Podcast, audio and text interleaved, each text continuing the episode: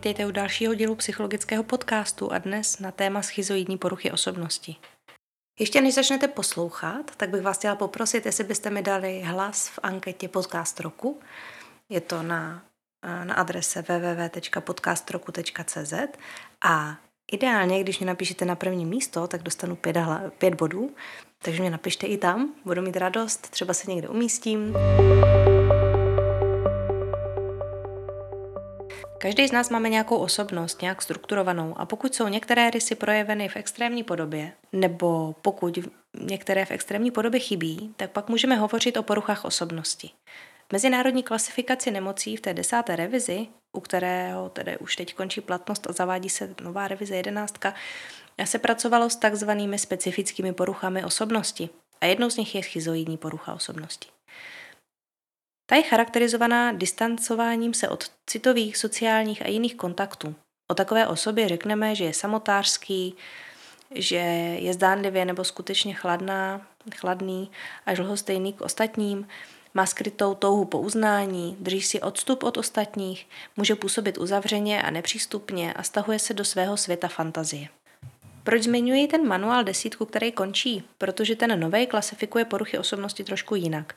Ne podle specifik, ale hlavně podle závažnosti na lehkou, střední nebo těžkou a pak až na tom takovém druhém místě, dá se říct, eh, takový specifikátor, jako třeba na hraniční, anankastický, disociální a další vzorce.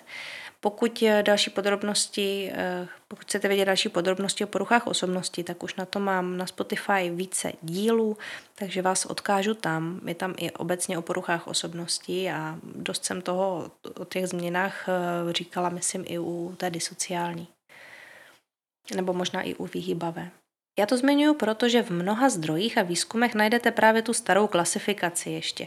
A bude chvilku trvat, než se začne objevovat víc zdrojů, který se týkají toho nového pojetí poruch osobnosti. Slovo schizoidní bylo původně vytvořeno k popisu uzavřenosti a izolace pozorované u schizofrenie. Termín schizoid byl vytvořen v roce 1908 Eugenem Bleuerem, aby popsal lidskou tendenci směřovat pozornost k vnitřnímu životu a pryč od toho vnějšího světa. Studie dvojčat používající dotazníky self-report odhadly míru dědičnosti schizoidní poruchy osobnosti asi tak na 30%, ale o příčinách se toho vlastně moc neví. Spekuluje se o anatomických abnormalitách mozku a biochemických onemocněních anebo o onemocnění spojených s neurotransmitery. Vyskytuje se jak u mužů, tak u žen. Osoby se schizoidní poruchou osobnosti se často izolují. Málo kdy budují hluboké mezilidské vztahy a často volí práci, která jim poskytuje dostatek samoty. Intenzivní emoce pro ně nejsou běžný a projevují minimální až žádný zájem o sexuální aktivitu s druhými a jsou lhostejní k jakékoliv kritice nebo pochvale. Jednou z potenciálních motivací pro vyhýbání se sociálním situacím je, že mají pocit, že to narušuje jejich svobodu. Osoby trpící tady tou poruchou se často spolehají sami na sebe a hledají u sebe potvrzení, ne u druhých. Nejvíce se cítí pohodlně ve vztazích, kde od nich partnerem nevyžaduje intenzivní emocionální angažovanost nebo intimní projevy a také kde nečeká hlubokou společenskou interakci nebo nějaký drobný zdvořilosti. Small talk bychom mohli říct, a že moc nemusí tady ty osoby. Osoby se schizoidní poruchou osobnosti jsou schopní budovat vztahy s druhými prostřednictvím intelektuálních, e, nějakých třeba volnočasových aktivit nebo zájmových, pokud nejsou nuceny k emocionální blízkosti. Eh, Donald Winnicott tvrdí, že důvodem je to, že tady ti jedinci preferují navazování vztahů na svých vlastních podmínkách, než být řízení emocemi a impulzy druhých. Pokud to není možný, obvykle se obrátí k samotě a izolují se. Jak jsem říkala, sexuální aktivity úplně, je úplně moc nenaplňují potěšením. Řešením, řešením je potom uspokojit se skrze inter, internet, a protože tam nedochází k intimitě s druhýma. Když s nimi mluvíte, zjistíte, že se často zapojují do takzvaného denního snění, do vnitřního světa, vnitřní fantazie, kterou mají někdy úplně mega rozpracovanou. A ten svůj vnitřní svět tak v něm se vlastně jakoby uzavřou a tráví tam spoustu času. Um, proto není neobvyklý najít větší množství schizoidních osob třeba mezi vědci. Je nepravděpodobné, že by takový jedince dobro, že by se takový jedinec dobrovolně dostavil do klinického prostředí nebo do psychoterapie, pokud je tady k tomu nedonutí nějak, eh, buď rodina, anebo nějaká jiná e, psychiatrická komplikace, která souvisí s tou poruchou, může jít třeba o depresi. Osobnosti tady s tou poruchou svoje chování považují za normální, a tak už to většinou je teda u poruch osobnosti, že na to nemají náhled. Nejsou si vědomi nutnosti nějak měnit svoje jednání, mají tendenci svoje problémy vnímat jako něco, co třeba, a když už je nějaký problém, že to způsobují spíš ti ostatní, když už. Pokud se náhodou objeví v terapii nebo ve, jako na psychiatrii, v nějakém klinickém prostředí, tak ještě existují konkrétní diagnostická kritéria, aby byla stanovena porucha osobnosti. V americkém manuálu v páté, v páté revizi jsou to tahle kritéria. Odpoutanost od sociálních vztahů s omezeným rozsahem vyjádření emocí, když jsou v mezilidském prostředí. Ty začínají v rané dospělosti a vyskytují se v různých kontextech, který lze prokázat aspoň čtyřmi z následujících sedmi. Ani netouží, ani se neužívá blízké vztahy, vybírá si samotářské aktivity, má žádný nebo malý zájem o sexuální zážitky, má radost z, ma- z mála činností, chybí mu blízcí přátelé, vypadá lhostejně k chvále nebo kritice a projevuje citový chlad, odpoutanost nebo takovou sploštilou afektivitu. Důležitý je, že nelze přičíst jinému zdravotnímu stavu tady tyhle ty projevy, že, se, že nemluvíme o schizofrenii, ta musí být vyloučená, že to není příznak, že to nejsou příznaky maniodeprese, poruchy autistického spektra nebo nějaké jiné afektivní poruchy eh, s, třeba s psychotickými rysy. Takže to jsou právě poruchy, které se jako schizoidní porucha osobnosti můžou jevit, ale není to ono. Zkušenost z terapeutického prostředí mám se dvěma osobami, které měly diagnostikovanou silnou schizoidní poruchu osobnosti a z mý praxe sezení bylo hodně tichý a pro mě jako pro terapeuta, i když si myslím, že s tichem umím pracovat, nebo jako nevadí mi to, tak eh, to i pro mě bylo jako už náročný. Asi bych to popsala tak, že popis emočně chladní, eh, že jsou emočně chladní, není úplně správný. Spíš, že se na první pohled jeví jako emočně chladný, ale uvnitř ty emoce prožívá, ale nejde to prostě vidět. Možná to neprožívá v nějaké jako silné intenzitě, ale prožívá. Neznamená to, že tam je opravdu jako citový chlad. Jo? A takovou zkušenost s tím mám já, že vlastně to emoční prožívání nějak pokud by bylo intenzivní, tak pro ně je buď hodně vyčerpávající, zahlcující, nebo až obtěžující, někdy ohrožující a někdy v tom nevidí smysl. Ale i přes závažnost poruchy osobnosti eh, se mi to jevilo tak, že svoje úplně nejbližší osoby, i když to byla třeba jenom jedna osoba v životě, takže jim na nich záleželo, že to nebylo jak u disociální poruchy osobnosti, kde jim na nich nezáleží. Takže to jenom k té emoční plochosti, která podle mě vzniká i tím, že se vyhnou uh, těm kontaktům emoční angažovanosti, protože logicky, když budu mít samotářskou aktivitu někde v archivu, tak se ani nebudu dostávat do situací, kde by ty emoce byly nějak vyplavený, uh, jak kdybych dělala, já nevím, mě napadl zrovna zápasník, zápasník v MMA, v oktagonu, ale tak co je to taky povolání asi. Stalking, kyberšikana, PTSD, krizová intervence, fetišismus nebo obrané mechanismy ega. To je jen zlomek epizod, které lze najít na prémiovém kanálu psychologického podcastu. Běžte na pickej.cz, najděte psychologický podcast a zaposlouchejte se do desítek epizod, které nikde jinde nenajdete. Odkaz najdete v popisku.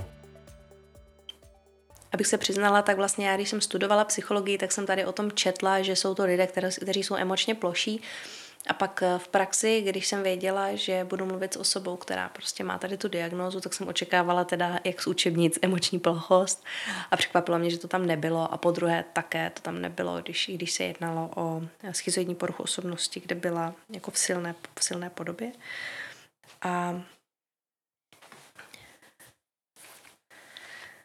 Zase jsem si potvrdila, že popisovat uh, různé poruchy nebo diagnózy jenom tak, jak se jeví zvenčí, je vlastně, nebo jako mě to bylo vždycky docela, k, nebo k ničemu, tak k něčemu to bylo, ale když pak s těma lidma pracujete, tak potřebujete vědět, co prožívají, jako co jim běží na pozadí, ne to, co jde jenom vidět zvenku. Typický pro poruchu osobnosti je, že přetrvává. U některých jiných poruch, eh, kdy je osoba stažená dovnitř, tak se objevují třeba epizody, ale tady je to stabilní rys už od rané dospělosti. Co se týká diferenciální diagnostiky, to znamená jiný poruchy, které musíme vyloučit, aby jsme mohli mluvit o tom, že se jedná teda tady o tu konkrétní, tak zmíním třeba schizotypní. U nás spadá mezi psychotické poruchy, v Americe mezi poruchy osobnosti. Ta schizotypní, nebo taky někdy se říká schizotypální, je taková, není prostě narušený kontakt s realitou, jak u schizofrenie, ale objevují se víc výraznější magický a excentrický myšlenkový pochody. A teď to srovnávám, jako když, když byste si namalovali takovou škálu a na jednu stranu dali schizofrenii a na druhou stranu dali schizoidní poruchu osobnosti, o které je tahle epizoda. Tak ta uh, schizotypní nebo schizotypální já jsem schizotypní asi správně, tak uh, ta je uprostřed někde, jo? Není ještě úplně narušená realita, ale to myšlení je víc pořád takový magický. Někdy mě pro vysvětlení pomáhá přirovnání s filmovými postavami a tady si pomáhám Severusem Snapem a Lenkou Láskorádovou z Harryho Pottera nebo Luna Lovegood eh, v originále. A možná Willy Wonka by mohl být taky ten schizotypní. Eh, no a když se vrátím k tomu Snapeovi, schizoidnímu, a ta Lenka Láskorádová k tomu schizotypnímu, tak nebo takhle, zůstanu u toho Snape'a. Pokud nejste fandové Harryho Pottera, tak se omlouvám. Třeba mě napadne ještě nějaká jako jiná postava.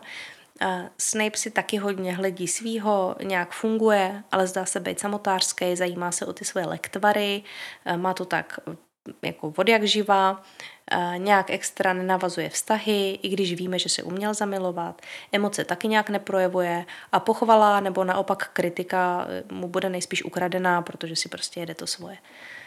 Tak to jenom tak pro ilustraci, jestli vám to pomůže takhle si to jako zlehčit a, spojit si to s nějakou filmovou, filmovou postavou. Našla jsem, že nejznámějším filmem o schizoidním jednici je The Remains of the Day, já to teda neznám. Uh, anglický komorník v podání Anthonyho Hopkinse nikdy neprojevuje žádné emoce, i když je po léta milován hospodyní. Ale nemůžu se k tomu vyjádřit, jak se mi to zdá, protože jsem to neviděla, ale zdá se, že bych se na to mohla podívat. Nebo jestli jste viděli anime Naruto, tak možná jsem přemýšlela, že Saske jako postava tady z toho anime by mohla být. I když u něj jsem ještě spekulovala, jestli nejde o posttraumatickou stresovou poruchu, ale to vsouvám jenom zase tak pro zábavu, jo? nejde takhle diagnostikovat od dveří, ale je, já si třeba, jako když jsem se to učila všechno, tak jsem si dělala takovýhle pomůcky. Přestože pacienti s poruchami osobnosti mají obecně vyšší riziko sebevražd, eh, zneužívání návykových látek a deprese, pacienti se schizoidní poruchou osobnosti trpí spíš nedostatkem sociálních interakcí. Lidi tady s tou poruchou eh, spíš jako nejsou násilní, eh, poruchy nálady, deprese a úzkostní poruchy se můžou teda vyskytovat častěji než u běžné populace. Bohužel tím odpojením se od reality se někdy stává buď něco, co nazvu závislosti na internetu, jako alternativu ke světu, kde není nutný cítit intimitu s druhýma, ale třeba taky, eh, že moc nevnímá ani svou tělesnou schránku a tak se objevují potíže se zanedbáním, zhoršenou hygienou, ale třeba i podvýživou. Někdy bývá zaměňovaná s poruchou autistického spektra a rozdíl je v tom, že osoby s poruchou osobnosti se umí přizpůsobit sociálním situacím, chápou to, nemají narušenou komunikaci, neverbální i verbální, v té, komunik- té komunikaci jako rozumí, orientují se v tom jako snadno, jenom jim to prostě nepřináší potěšení. A není narušená schopnost navazovat oční kontakt nebo se, nebo se třeba nevyskytuje takovýto stereotypní chování. Ačkoliv se tady tihle jedinci můžou zdát emocionálně vzdálení nebo nezávislí, tak můžou skutečně teda projevovat nějaký hluboký touhy po blízkosti, jsou náležitosti, které jsou pro ně ale obtížný nebo nemožný dosáhnout.